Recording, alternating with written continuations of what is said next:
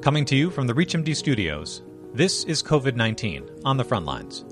I'm Dr. Matt Birnholz.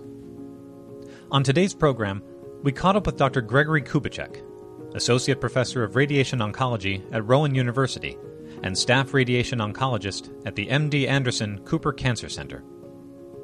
Dr. Kubicek shared perspectives on COVID 19's impacts on radiation oncology and some key lessons he's learned along the way. Let's hear from him now. It certainly changed a lot of what we do in, in very rapid fire fashion. For patients that are newly diagnosed or actively receiving treatment, we've had to take great precautions to screen everyone because these patients are high risk. If they were to get the coronavirus, the chances of them doing poorly are, are much higher than the average person.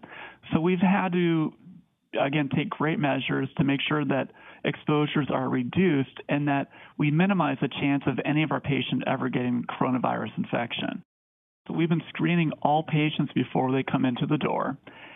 And so every patient gets a screening questionnaire looking at temperature, exposure, symptoms, and anyone that has any suspicion for having coronavirus will get spot tested and will only proceed with either treatment or you know further diagnostic procedures after their screening comes back as negative.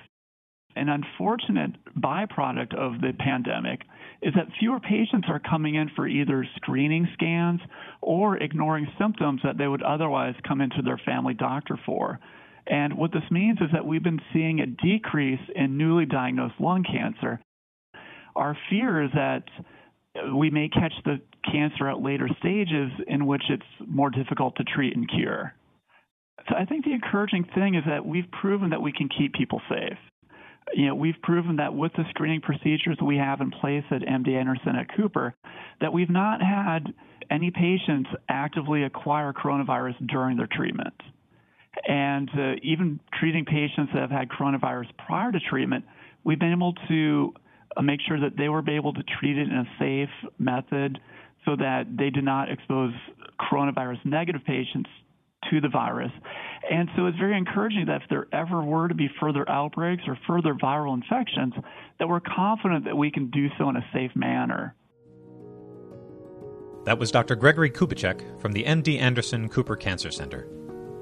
To access more episodes from COVID 19 on the front lines, and to add your perspectives toward the fight against this global pandemic, visit us at ReachMD.com and become part of the knowledge. Thank you for listening.